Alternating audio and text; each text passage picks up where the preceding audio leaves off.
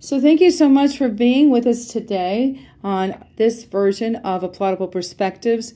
I am very honored to welcome Eric Genuis. And I met Eric a few weeks ago, about a month ago. I was invited to the Dark Horse Studios to hear him perform with uh, his incredible, well, a group of people that he played with. And you play with a, a violinist, you had a, a um, a singer with you. And just let's talk a little bit about you. You hail from Simpsonville, Kentucky.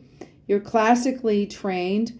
And uh, let's get into, let's roll up our sleeves and find out a little bit more about you, Eric. T- tell us, tell us about your background. Where are you from originally? Well, thank you, Pam. Um, so honored to be here. Originally from Toronto, Canada, so I'm Canadian by birth. And I, I moved to the States. I, I got a piano degree in Toronto, you know, piano performance degree. And I moved here to the United States basically to, to I was um, hired by a TV studio to provide a lot of the music for their shows and for their promotions and so on. And then that was sort of contractual work. And when that ended, I really turned to my first love. My first love is really composing and then performing music that I compose. So one of the things that I did when I was a young man, Pam, was I promised myself that you know I'll, I'll play my music anywhere and for anybody. I will never say no to a concert. So, you know, I I sort of thrown my life over the last 30 years to perform in a lot of very dark places. Now you explained when when I heard you perform, you were you were explaining about working in the prison system. Right. So basically, and that wasn't something intentional. It's not like oh, I'll go and play in prison I promised I would never say no. I take world class soloists. And, and, you know, sort of, why do I do that? Why do I go in and, and, and, sort of offer that? It's because I really believe in the impact of music on civilization mm-hmm. and on culture. So one day, Pam, I was I was after a performance. A guy said, "Oh, I would really love. I work in a prison. Would you come and play?" So I went and played, and Pam, it was one of the most incredible experiences I've ever had. This man in the second row who was in there for double murder. He's never getting out. He stood up and he threw up his arms and he yelled out, I forgot what hope felt like. and, and that stopped me in my tracks. Here's why. When I walked in that prison, I was struck at how ugly the prison was. Mm-hmm. How there was an absence of color, absence of light. Sort of the, the, the, the, everything was sort of this hospital white color. The walls, the, the, the floor was a cement gray. The lighting was this this really sort of hideous fluorescence that cast dark shadows. There was nothing beautiful, nothing inspiring. You know, when you walk into someone's home, you think, "Oh, that's beautiful. I'm very inspired by the colors, the the woodwork, many things." There was nothing that you would say on a human level. Oh, I'm very uplifted by this or by that. So the the, the, the sort of the absence of beauty is very striking.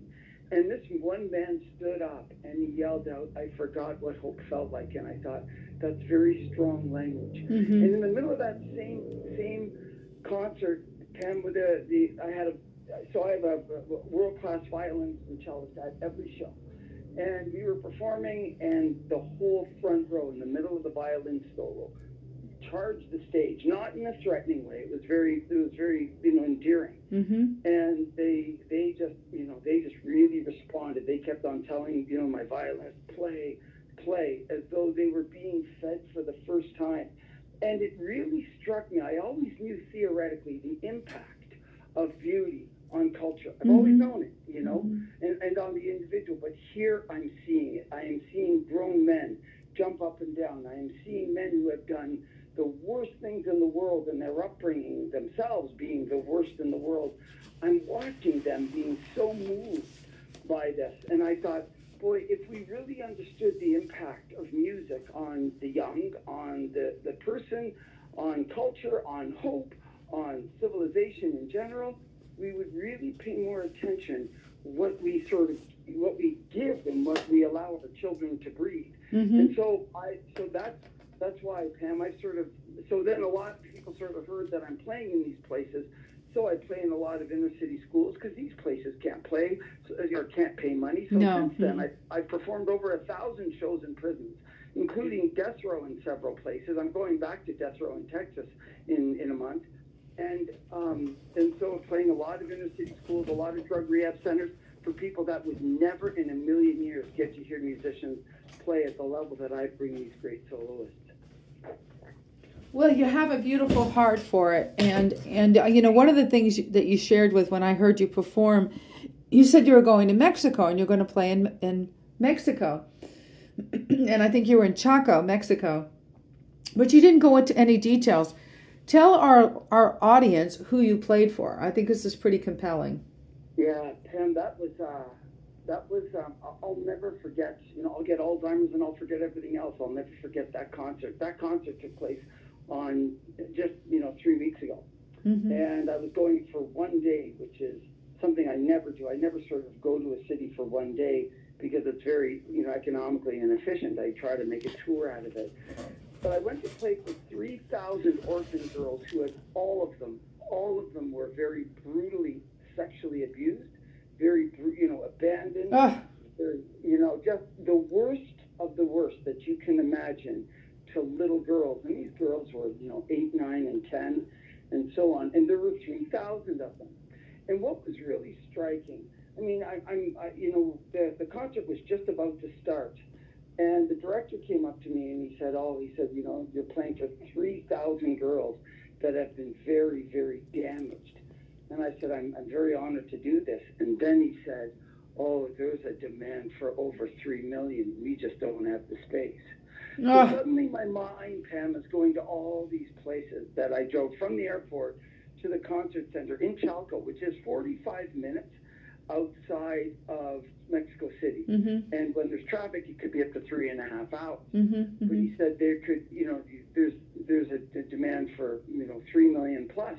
And I think about all these terrible things that are going on to these young girls and these young boys. And you know they are they orphaned most of them, or they've just been have they been taken from their parents, or how did they end up in Chalco? Yeah, so this, uh, a lot of them are orphans. A lot of them have a single, they're basically a single mom, and they've been abused by extended family members. So mm-hmm. the mom delivers them there, saying, "Please protect my my child," mm-hmm. you know. Mm-hmm. And so, um, yeah, so there's many many different scenarios that are playing, and there's a lot of drugs involved. So basically, they go into towns and they just say we're willing to, to accept any young girl or any young boy because they have a, a unit for boys and a unit for girls that you know that wants to sort of further their education and have other opportunities and and you know a lot of sort of parents or single moms or single dads are almost pushing their child to go go and and be protected mm-hmm. from you know this. And and they are. And the beautiful thing is you know they're they're loved and they're cared for in these centers. Like they're, they're listened to like two years they were telling me the first two years these children are very confused and very angry. And so they, they for two years they're just talking and all they do at the center is listen mm-hmm. and try to keep peeling back the onion. They don't mm-hmm. avoid it. Mm-hmm. They keep going after the wound, and eventually you start seeing healing and trust and you know um, vulnerability again, and all the beautiful things it is to be a child, and that hope and awe and wonder that these children are supposed to always have and never lose. And and and so when I when I, just think, you know, I'm a musician. I can go in and I can bring hope and I can bring joy and I can bring beauty and I can touch their souls, you know, in ways that that other things can't. You know, that that's the beauty about music. Music is a language. And music is a language that speaks to the soul and the heart and the mind. It goes to the depths of our very humanity, of who we are in a way that nothing else can. It transcends politics, it transcends point of view, it hmm. transcends mm. education, it transcends everything. And so the, the, the beautiful thing that I'm very honored to do is, you know, I'll go play for the musical elite and, and they seem to be very moved and then I'll go and play under a bridge for people who are suffering from PTSD. Right. Mm-hmm. And they're moved. And so I just, I'm very, very grateful and these young kids that you played for, you're playing classical music to kids that are nine years old and they're still resonating with it. It's true. It's my music, which is very classical in form. So it's not official, like it's not Beethoven and Bach, but it is my music. And in form, it's very classical. Uh-huh. Um, but it does have a modern edge. So it's sort of, it, it, it does appeal to the modern ear. Um, but yes, these kids are listening to the piano, the violin, and the cello for two hours, and you could have heard a pin drop for that whole two hours. Wow. So yeah, it was really really beautiful. So. Well, and so you also are performing for you, you're you know you're playing wh- whoever wants you to play. You're just like any other musician. You're looking for places to play. You want to play in listening rooms and uh, you want to do concerts wherever. Anybody will will let you perform. And and you also are doing some scoring for some films coming up. Um, i want to read something here from jim caviezel who was in the passion of the christ of course and he's also in a current film that's out right now that that you and i've spoken about which is the uh, sound of freedom. And here's what he says about eric. He said a world-class pianist composer and artist whose music translates beyond its genre to lift the audience to belief and hope in the power of the human spirit, which is quite beautiful. Um, Stephen McKeevey, McKeevey, McKeevey, Stephen yep. McKeevey, Stephen McKeevey, there we go. He's the executive producer of Braveheart, We Were Soldiers, and The Passion of the Christ, has this to say uh, What a refreshing and new approach to music. Eric's creations are moving but exhilarating, thoughtful but so enjoyable. You just want to listen to them over and over again. So, how about them apples? Well, here's the thing about about that sort of thing. These aren't things that people can just sort of predict. And here's what I mean. Um, you know, I was performing once in a youth prison, Pam, and I'll never forget this story. Here I am in a youth prison. The funny thing about this youth prison is that they were all tried and convicted as adults. Uh. So all these youth, all these youth, these are kids that were all 15, and they're all going away. I mean, they've done some tough things. So they say, how do you, sort you know, how do you give a 15-year-old life in prison? Well, very often they've had a criminal history, and then they've done something really bad, and then that's it. The judge is, is done. And so they, all these kids were going away for 30 plus years. This one boy at the end of the show stood up, and I'll never forget it, like a little boy would, like a 15 year old kid would and he said, "Can I hear that violin alone?" so here's a kid that knows everything about every style of music, and here he is, you know, sort of being and having an encounter with the violin for the first time in his life, and and so what happened was he he um, you know the violin is played, and and when he played, this boy said, you know, he threw his hand over his heart and he said, That violin is the most beautiful thing I've ever heard in my life. Why have I never heard it before? And the boy began to weep. Uh. And I'm, I'm just looking at this thinking, why is this the first time he's ever heard this? Why haven't we appealed to his sense of awe and wonder for wanting beautiful things? See, beauty seems to go in and touch us, Pam, and elevate our humanity. But if you remove that beauty from civilization, what, what, what do people have? They have cynicism. So I have to say, Eric also has um, a child, a special needs child that he that he works yeah. with. So you speak because you've had challenges yourself within your personal life, your family. You had you lost a child, and then you have a, a, a special needs child that's the light of your of your life. And so you have a compassionate, empathetic spirit, I think, that comes from just who you are as a human being, but also some of the challenges that you and your wife have had as well. There's, there's no doubt. Eric's a, Eric's like a he could play Carnegie Hall, but he's a very genuine man who uh, loves his family and loves loves his grandchildren and his children and his wife. So there you have it. It doesn't get any more real than this. exactly. So um, I'll, I'll just finish that first story, Pam. So that boy stood up, and I thought, why? Why is this the first time? You know, it's it's as though I mean, you know, there's many styles of music that are entertaining, and I'm not going to, you know, belittle any style. There, there can be meaning in all styles of music. However, when you give this boy something really beautiful, like the sound of a gorgeous violin, he was moved. He was visibly moved, and he was sitting there expressing this. Right. So this was the first time. And I think if we understood the impact of beauty, like, and, and you know, we've known it. Like like you know Confucius thousands of years ago said, if you want to know the morality of a nation, let me hear the music. So we've known about the impact of music. Plato said, if you want to govern a nation, you don't need the laws, you need the music. Mm-hmm. And so I'm thinking we've known about the impact of music, and here we have kids in our modern civilization where we're so advanced, and yet they've never had exposure to beauty. So, Pam, my, my goal is to go around and play for the sophisticated, play for the simple, play for the educated, play for play for those who are free, play for those who are incarcerated, play for everybody. Mm-hmm. I really believe in my work. I believe in my music. I believe in it so much I've thrown my life at it. Mhm. I've sacrificed a great deal for it, and because I believe in it, and I have a lot of hope for it.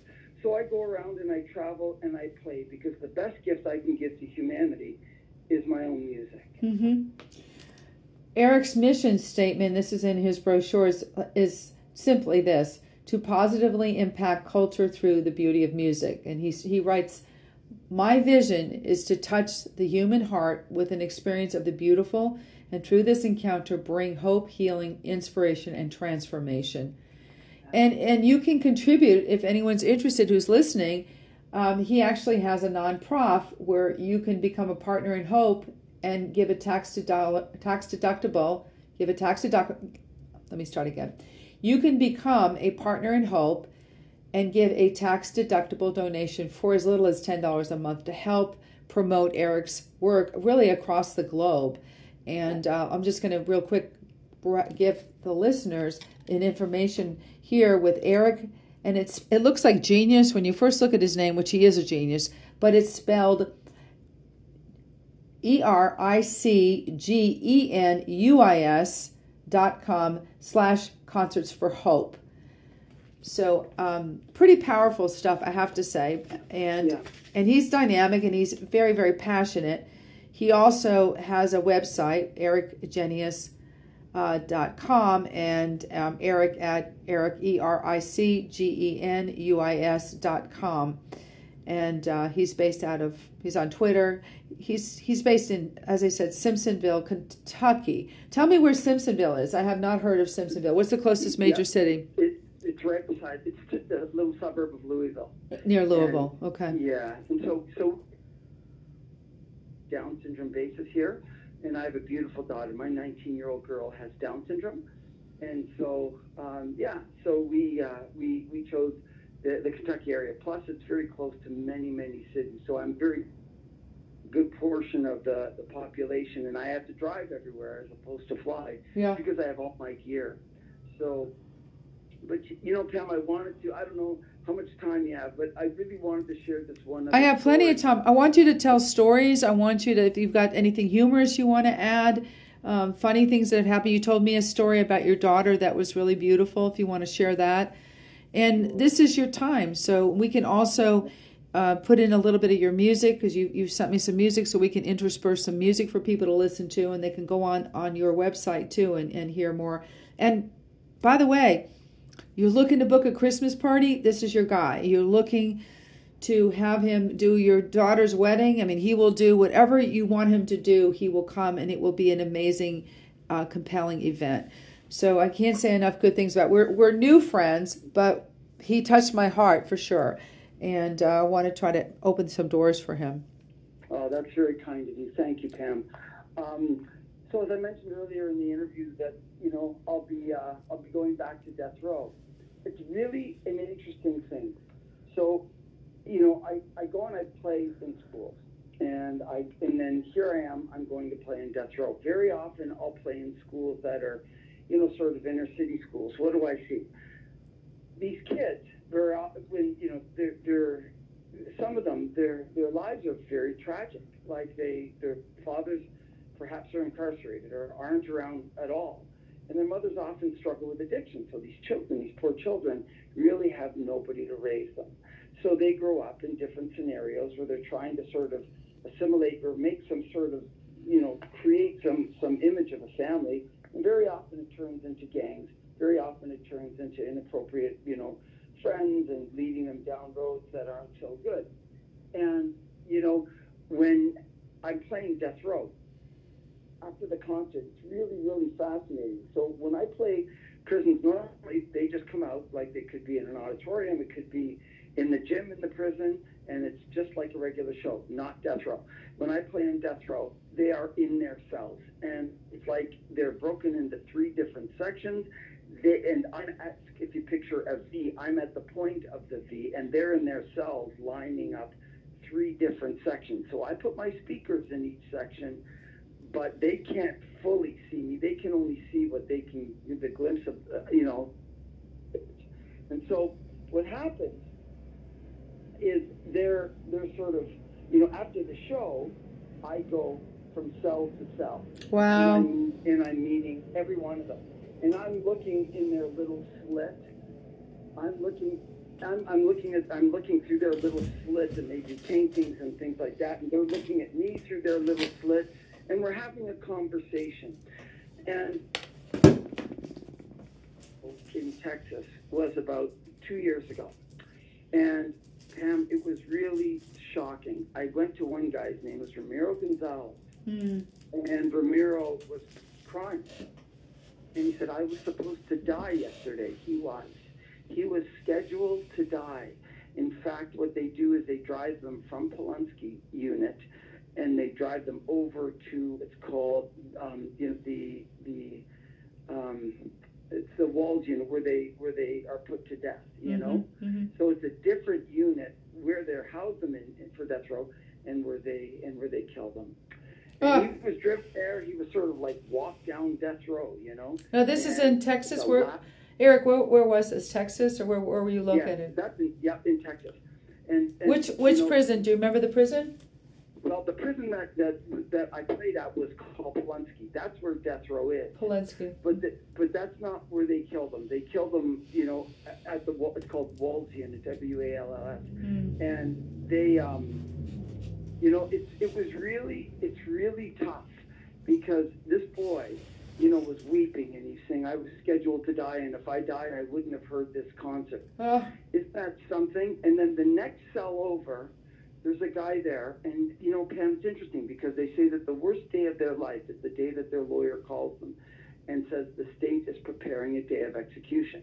And mm. usually when that when they say that, I mean you could be in jail for 20, 30 years, but once they say that, you get about four months to live. yeah. And yeah. guy said, I got the worst day of my life today because I got that phone call. Mhm. And then he said, and then you came and played, and it's the best day of my life. Pam, here's what's interesting. Those guys have all been on death row for decades. 100% of those guys are there because of drug use. 100% of them. Right. Either high when they did their act or they were in the middle of an addiction which altered their ability to make decisions. So we come and we play, and they are moved. They, they, they become so raw. They become very vulnerable. And I'm watching this right before my eyes how these men who have done the most heinous crimes, who are locked up in a cell, who because of staffing problems don't even get their one hour a day out. They're, they have no window to the outside of their mm. cell. And their cell is maybe eight feet by eight feet. Like it's a very small cement room. And they try to make it as human as possible. Breaking down and being very vulnerable at what? At beauty, at the sound of a violin, at the sound of a cello. So when, when you know, when I look at, at life and I think, well, boy, isn't life tough? Well, yeah, life is tough. There are things we can do to just get do little things to starting life back on track. And how do you get a civilization back on track? First of all, Pam, and how do you bring hope? Beauty. Mhm. Beauty touches in a way that nothing else, no fortune, no success. Beauty is has a connection to our humanity in a way that nothing else does. Mhm. So when they say, "Oh, you know, you know, musicians, it's a, it's a nice sort of pastime," no, it's not a nice pastime. It's far more important, far more critical, and far more sort um, relatable than just your your nice evening out to sort of pass the time. And so this is what you know is, is a dream of to sort of relate to the world. Let's not forget this tremendous gift we have been given in the ability that we can create music as human beings, and we can create music that goes in and moves some of the best, you know, sort of compliments are when people say, "I just, I just don't know what to say." Good. You don't need to say anything. Mm-hmm. You know, mm-hmm. you don't need, you don't need to try to describe the, the the uplifted feeling or the sense of joy you have after hearing music that has moved you so much. And I'm so honored to be part of that. You know, I give all the credit to my musicians who are phenomenal performers. Yeah. But that's what music has always meant to civilization, and I see it in a very raw way. So when I played over a thousand shows in prisons, and I've seen it over and over, and I've gotten letters over and over, men, women, like women who have killed their children, you know, who mm-hmm. are in there for one woman stabbed her son to death. Mm. Like she had to touch him to, to kill. Like it was just it's so horrible. But yet she's there weeping at the concert. And you just sort of look at that and you and you just think, if it touches these people on a very real sense, then what about those who are sophisticated? Well, it touches them too. Now, they may not be overtly, they may not be express it in a way that is to mm-hmm. prisoner would, mm-hmm. but it's there. So you think, okay, well then what about our young? You know, so what are we giving our young if we know that music touches and, and is able to go in and uplift their humanity? Are we are we bathing our young in this beauty? So, Pam, I just think it's far more important than we sort of look at it. Music is a business. I get it. Music, you, know, you have to, to sell stuff, you have to make money. I get it. But there's far more to it than any of that. And, and how long so have you been doing your prison work, Eric? Um, about 20 years. Wow. About 20 wow. years. Yeah, yeah. And it's again, I don't mean to do it. I just, you know, I'm, you know, like I was just invited by the governor of, of um, Washington State, they want me in every prison in Washington State. So I want to be in every prison in Washington State. So I'm going. Wow. So, so would yeah. you say that, do you have, would you say if you had to list your passions, is prison number one of the passions, or is it children, or just anyone who is wanting to hear you play? Do you have a preference of who you play for? Yeah, that's a really great question. You know, I'm always, um, they all have very different expressions and different sort of realities to me. Sort of when you play for drug rehab people, you just sort of think a lot of them are court ordered. It's similar to playing in the prison, except they're out. So they're getting out, they're going into civilization, they're about to enter really hard times. They probably lost everything multiple times. Their family probably has nothing to do with them, but they're now back out on the street. The guy in the prison stays in prison. You know, mm-hmm. but these guys are out. So when the guy in the rehab center says, "Yeah, I'm going to be out in two months," and he's bawling, saying how moved he was, that's a very different kind of. It's it's much. Uh, there's much more of an agitation to that than there is the guy that says, "Yeah, I'm in here for the next 40 years." You know, and then children, oh my goodness. Pam, the goal is to try to make them really believe in who they are and to believe in civilization and believe in their own abilities and to recognize that life is beautiful and there's this awe and wonder that they should live out, not be, go through life pessimistically. Mm-hmm. So when you play for children, the excitement about, you know, hopefully giving them the, the beauty or helping them see the beauty of who they are as people so that when they step out into life, they recognize there is something really profound I have to offer, and only I have to offer, and I'm going to give it my all. That's awesome, as opposed to just, yeah, life is, you know, life's bad, or whatever, life's no good, or my job's no good, my family's no good. Like, there's so much pessimism and cynicism that does not need to be. I play for, you know. They have, cho- you're, you're teaching them that they have choices. We have choices. Oh, and, and, and the choices that they make should stem from a, a real depth and respect for themselves mm-hmm. and for civilization and for who they are and to expect good things. Not that they have to go and do amazing things, but they can do things that deeply affect them. You know, you know this when, when, when people come up and they are, are, are so broken and they and, and they say, oh, what do I do? I say, go and find someone more broken than you. Yeah, yeah, and exactly. go and help them. Mm-hmm. You know, like even in these in, these inmates, you know, when they, you know, they, they self-condemn all the time. You know, I you know I'm I'm a horrible person. I've done this act 20 years ago.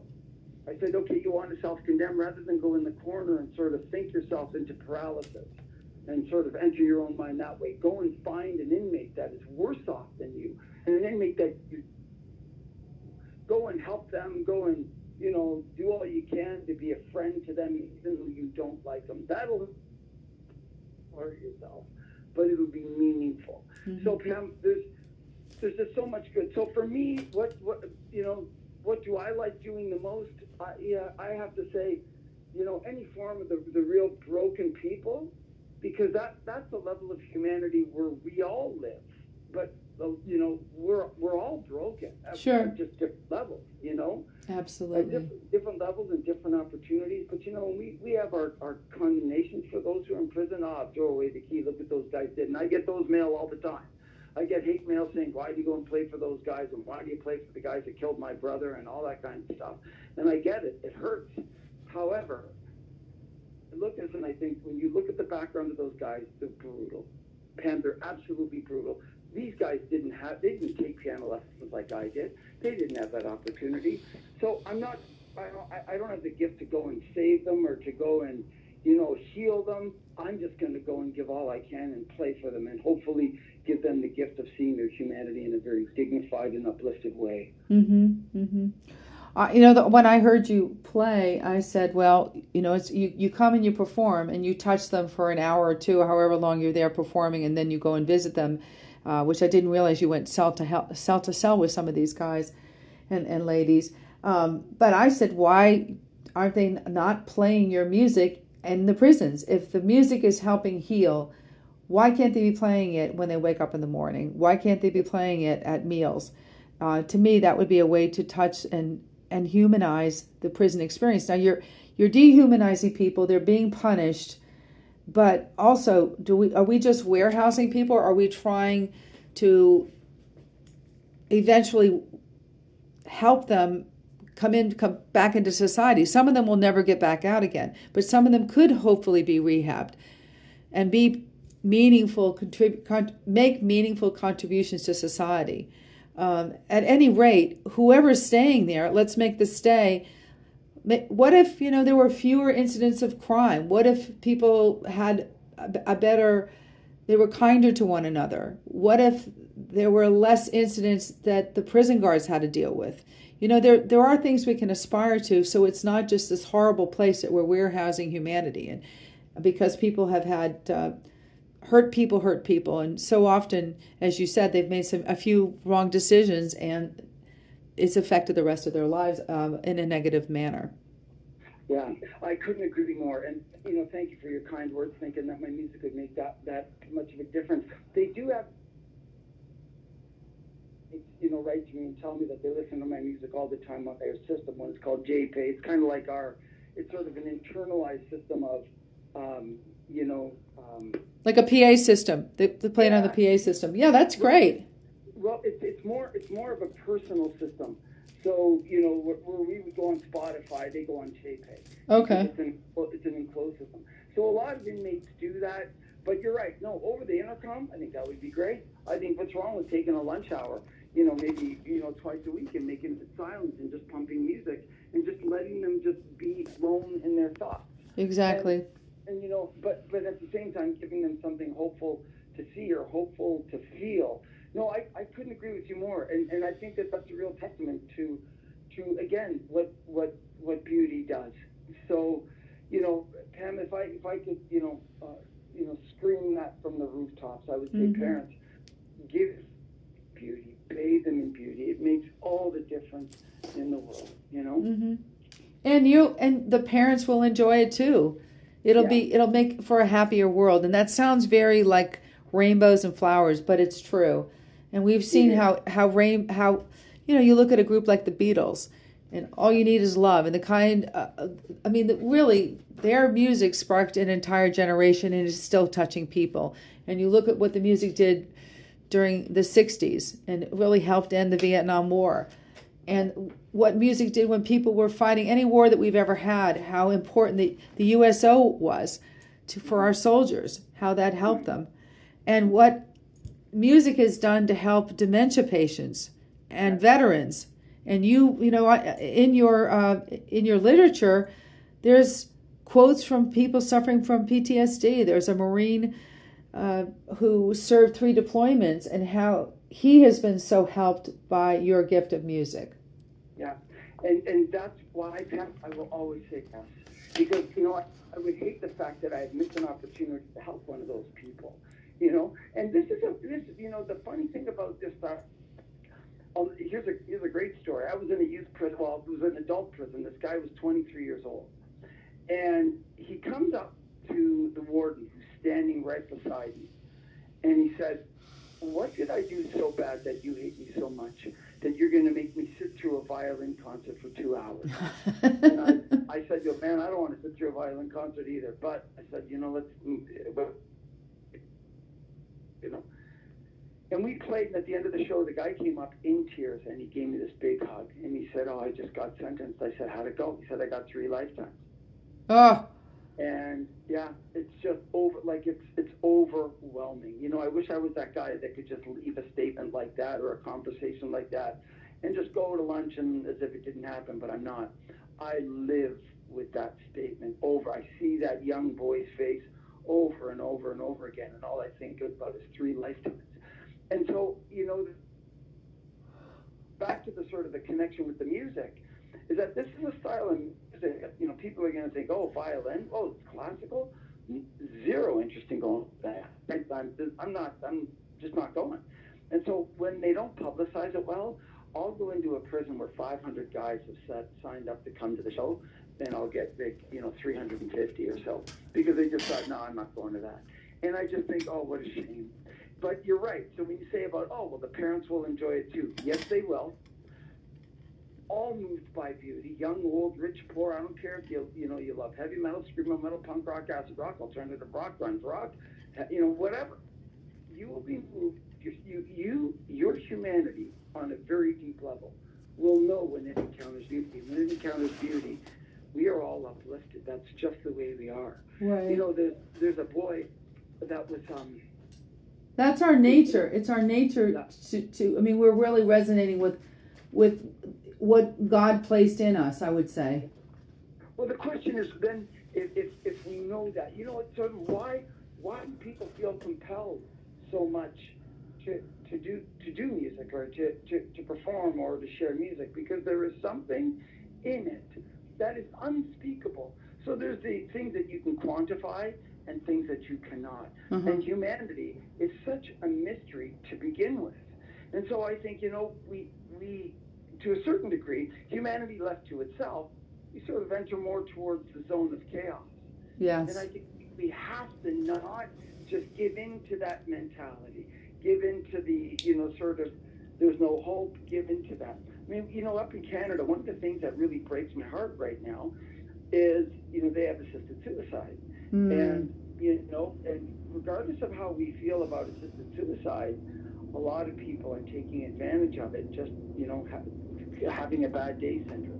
They Mm. may have had, you know, they may have been suffer from depression or so, and then they just have a real bad day, and then that's it. And then by the tens of thousands, and it just breaks my heart. And I think, okay, left to ourselves, that's the inevitable. Okay, I'm out. I'm done. I don't want this anymore. And I think, well, have you ever had an encounter with who you really are, or who you were really meant to be, or have you ever were given the opportunity to explore things that really matter to you. Like, for example, Pam, music means the world to me. So I go out and I perform throughout the world, and I'm very grateful. So I'll go play in the movie stars' home like Jim Caviezel, and then the next day be, you know, playing on death row, and that's great. But my thought is, is, is I feel very, very honored to do that. But I do it in my living room because I love to do it because there's something about this that moves me. Well, my question is, what moves you? Mm-hmm. And so when I go into the schools on this, because the kids are spending a lot of time on their screens, and what they're not doing is they're not developing talents that they have. Mm-hmm. So what you know, these kids begin when they're 19. I lovingly get in their face and I say, "What do you have to show for the free time that you've had up to this point in your life?" That's You're right. 19 years old. Have you developed your ability to paint? Have you developed your ability to creatively write, to, to, to, to play musical instrument? Who cares how good you get? The point is, is that it is a gift to you to be able to, to, to discover your own humanity. Mm-hmm. And so, so when I think about you know co- composing music, Pam, I'll feel all night just to compose music, and I may never, ever perform that piece of music, but I compose it because I love to compose Mm-hmm. and I love to create, and it's just very, very meaningful to me. You love the So pro- you love the process. That's your raison d'être. I do. Mhm. I really do. And I feel very honored to be able to do that. And every time I perform, Pam, every time it's like pinch me now.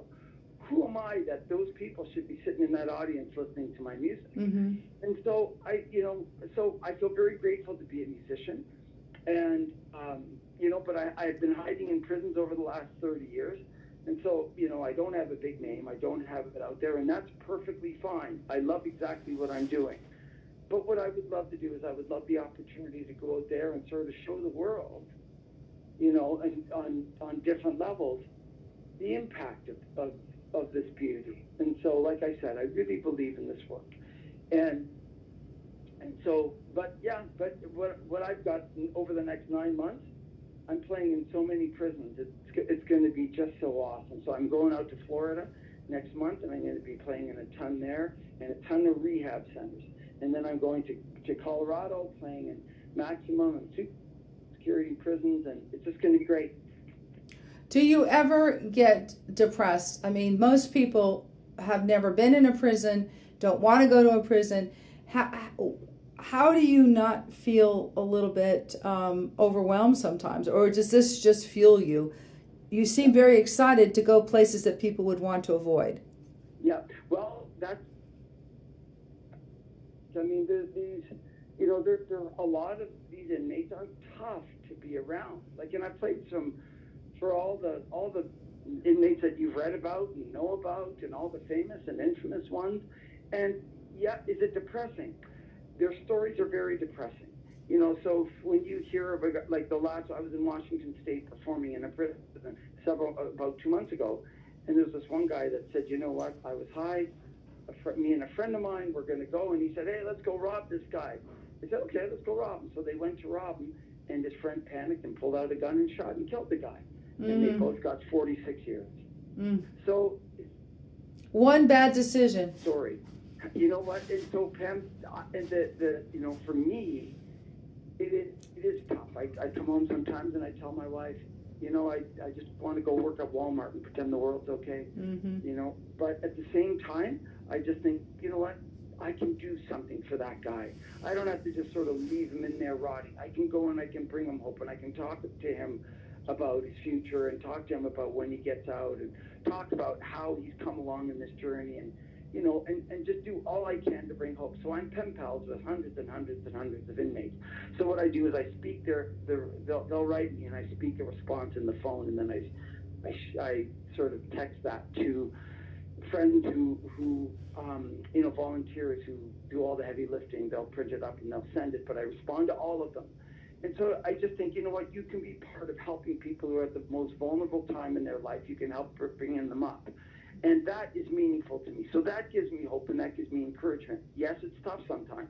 Pam, when I'm leaving a prison sometimes, I'm leaving. They're not. They're never leaving. That's right. Yeah. And that's a really tough reality to get over. But I just think, no, but stay in the fight. Stay in the fight. So, yeah, it's a, it's a, it's a battle. I, I'm, you know, What would you be doing if you weren't doing this, Eric? I'm sorry? What would you be doing that if you weren't doing this kind of work? What did you want to do when you were a kid? Have you always wanted to Oh. be in music and did were you always did you wanted to be a social worker or a therapist or what would you be doing if you weren't doing your concerts? Yeah.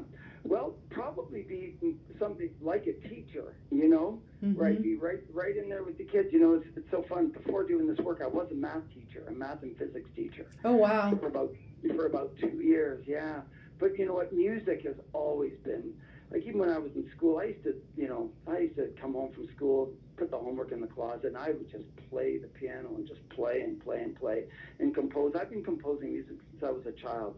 So Pam, although I, I chose another profession, there's nothing in my life that brings me more joy than, than what I'm doing could, now. could you just do fact- it from just just without reading music? You just started composing. Were you was it just in your DNA as a kid? Yeah, you know, I um, I mean, I've always read music ever since I was young because I was taking piano lessons at a young age. Okay. But for for me, it was yeah, you know, I just thought, you know, my teacher used to say, okay, I want you to go learn this Beethoven piece. I think, why would I learn Beethoven when I can write my own? so, and so I spend a great deal of time composing, and every time, even now, I sit down at the piano and I think, it's endless. What what you can do with this is absolutely endless, and there's a real excitement. So there's so much joy I get deeply, you know, from from playing the piano. And you know, life isn't, you know, life brings its real challenges. As I mentioned, we have a, a beautiful girl with Down syndrome. There's been another tragedy in my own family, Pam. Like my my eldest son was born with this autism, and you know, two years ago when he was 25 years old, he took his own life. Mm-hmm. And you know, brings a great deal of challenge. Mm-hmm. But all this pours into my music, and it pours in when I'm talking to these men and women mm-hmm. in their mm-hmm. prisons or wherever they are. It could be on a you know in a concert hall. But I'm talking about this because this is something very real that touches their families and touches them personally as well. You bring empathy to them. You bring your own empathy. Mm-hmm. Yeah. Well, you know, Pam, the funny thing is, is that a lot of people hide it out of shame. There's nothing shameful about it. We're all broken. And right now, this this depression and this autism and all this seems to be way up. So a lot of families are suffering in ways that maybe are unprecedented. Mm-hmm, mm-hmm. So the last thing I want to do is get up there and give the impression, "Oh, my life is perfect, and if only you were more like me." That yeah. is absolutely not the case. I'm well, and it's more acute since the pandemic. You know, that's. Oh yeah. Yeah, we're yeah, seeing it, yeah. and, and, especially with. Uh, I think we're still suffering the aftermath. And, yeah. you know, just this week, I've heard of three people that I know who are suffering with COVID. And, and everybody thought it was over. We were on, on its way out, but it's still it's still there. There are still pockets of, of people getting COVID oh, and suffering with it. And, and the linger of all the chaos. Yes. You know, it's, yeah. It's, and we're, we're all feeling all that. And so, you know what, Pam? We just do what we can. And I just think, you know what, I, I'm, I'm, I know that I, I know that I can put four musicians in a room and just bring joy to people.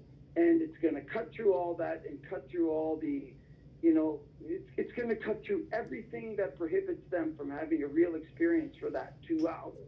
Now, these musicians, real memory. Eric, you pull these musicians, you don't always play with the same people. Do they all live in Kentucky or do they are they all over the place? And you just send the music and they learn the music or do you find time to rehearse? How do you put this together? Yeah um, they, they none of them live in kentucky. They okay. live throughout the country. Okay. so what i do is i have about 10 great violinists 10 great cellists and 10 great singers. And uh, it's basically who's ever available. Okay so, so um, you know, on this upcoming tour, I got I got a great, comp, but it, it, I got great in each section, but they've never played together. You know, mm-hmm, mm-hmm. and so that's just sort of the way it is. Unfortunately, I do have to use different musicians, and I'm always looking for musicians because I lose them. So, for example, one of the best violinists I've ever heard in my life just got a great job with the Atlanta Symphony Orchestra. So she's not going to have the freedom. Sure. And so so, Eric, tell me what's your bucket list between now, you know, and the, and the end of the year, and, and just what do you want to get done, and what do you want to do? Like bucket list, are there places that you want to visit that you haven't had a chance to visit? Are there people you want to play for that you haven't had a chance to play with or collaborate with? Tell, tell me kind of your wish list going forward. Yeah. Well, um, to, to a large degree, I'm, I'm, I'm living my bucket list, like mm-hmm. playing any every performance is part of it. But you know, I would love to. I love playing for leaders. So it could be politicians. It could be people. Just you want to play. You want to play for decision makers that can make a difference. Exactly. That's mm-hmm. exactly what I'm. I'll give you an example. I had the pleasure of playing for Jay Z. Now I was told, Eric, don't be offended. He's going to leave after five minutes. He, he leaves every show. He won't even stay in for Rihanna for more than five minutes. He stayed the whole show, Pam. Wow. I was so honored by that but you never know how these things move people, right? That was rare. That was fabulous. Potential doing different things in prisons was going to be there, but it happened right before COVID, and then his whole attention turned towards prison reform. So, mm-hmm. oh well. But, but that's my goal. My goal is to play for leaders, mm-hmm. Mm-hmm. politicians, you know, celebrities, you know, um, athletes, they affect the world. People look to them for for direction. They look to them for wisdom. They that's just like it or not. That's just the way it is. Well, and I think we're we're looking for heroes, and we're. I think there's a lot of angst. There's a lot of sadness and angst, and uh, you're absolutely right. We make we we deify um, celebrities. We do. It's just. I think we just need we need an escape too, for sure. Yeah. Which is nice to see people getting back into the movie theaters again. Um, Yeah. uh, so, impart, if you would, some words of advice to anyone who might be listening, and that could be, you know, someone who wants to get into the music, or uh, just if you can share any kind of life advice. I always ask my guests. Uh, personal and professional advice, and sometimes people will say, "This is what I was told, and I wish I had taken advice. Here, here's you can learn from me." and um, and any anything you'd like to share with regards to that, and anything that I haven't asked you that you'd like to add, please do it. Mm, very kind, thank you, Pam. Yeah, with regards to advice, here's it's to me it's very simple. We're, we're these bucket of cells, if you will, and we all so there's and then there's the unspoken. There's the spirit of who we are. There's the soul of who we are. There's the deeper humanity of who we are. Uh huh. And and the question is, what is that, and how does that manifest itself to be meaningful to the world, and to, because that's who you really are. Everything else, you know, uh, what what you accomplish and all these things, that's all great, but who really are you? And I think the worst thing in the world is to go through life and really not touch that aspect of who you are. And how how is how does that how do you really sort of live life to the fullest, if you will? And I don't mean oh we have to go jump off cliffs and do all these extraordinary things. No, it could be just sitting down painting. It could be you know reading books and thinking. But the question is, we all have something, and so the question is, what is that? Go find it and explore and experiment, and don't be afraid to fail. So for me, that's creating music.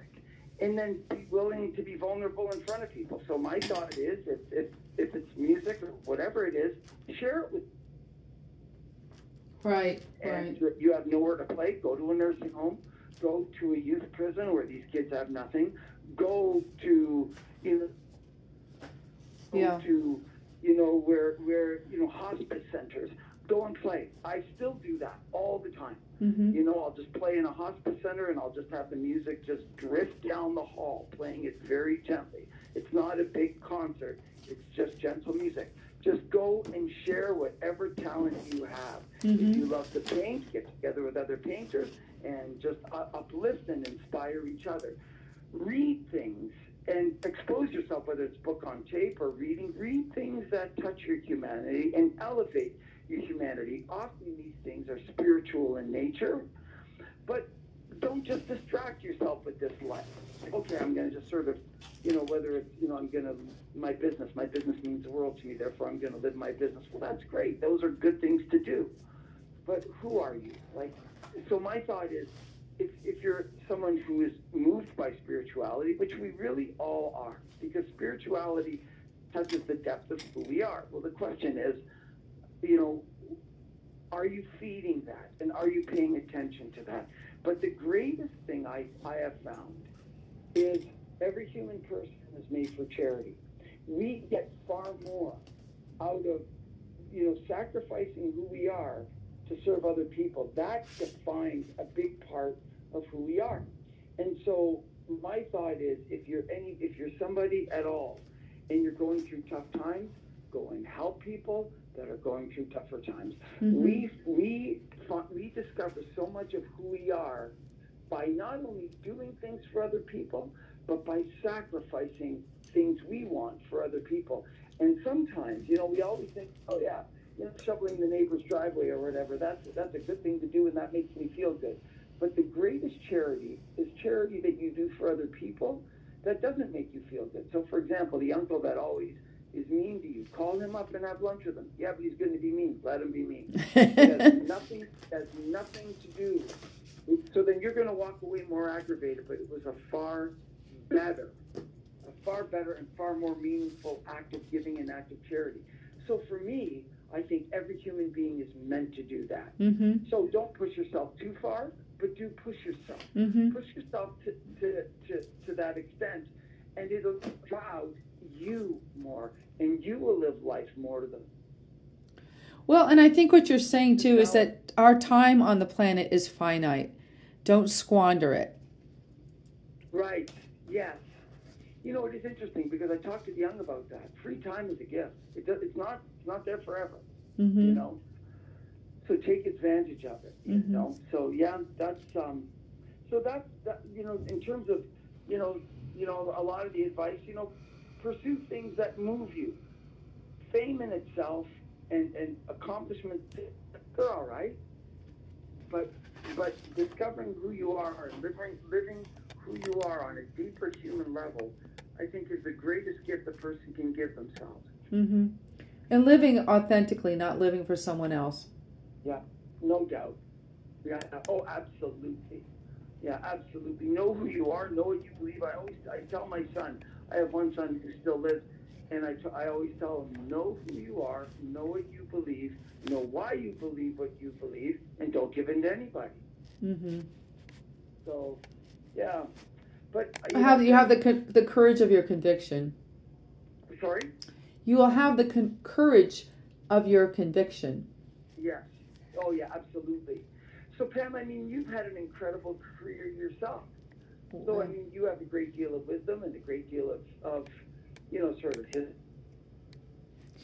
Well, I mean, I think it's it's to me. I still feel like I have something left to give, and that there's something that I want to be relevant, and I want to help and give back, and you know, I want to leave a good legacy. I don't have children. I'm not blessed Yeah. with kids like you are. Um, so it's all, you know, why was I born? I mean, I had a near death, so I could have died. I, I should have died, maybe. So there was a reason that I'm here, and what am I supposed to do? Maybe it's just to talk to people like you and spread what you're doing and hopefully help the world in that regard. Now, I don't know what it is. I think every day is a new opportunity. And to, to nothing makes me sadder than when you meet people that have no hope, and especially young people. For young people to be so cynical, and you know, you're supposed to be idealistic, and everything is is possible when you're young. And Mm. so, anyway, It is so true. That's the thing. Is that that like I was trying to say earlier, the awe and wonder has already been snuffed out of their eyes, and they're not even ten years old. yeah, And you know, everything is supposed to be, oh, look at that. Oh, that's amazing. Oh, that's incredible. And it should still be, Pam, every time I sit in front of the piano and I'm going to compose, I have that awe and wonder.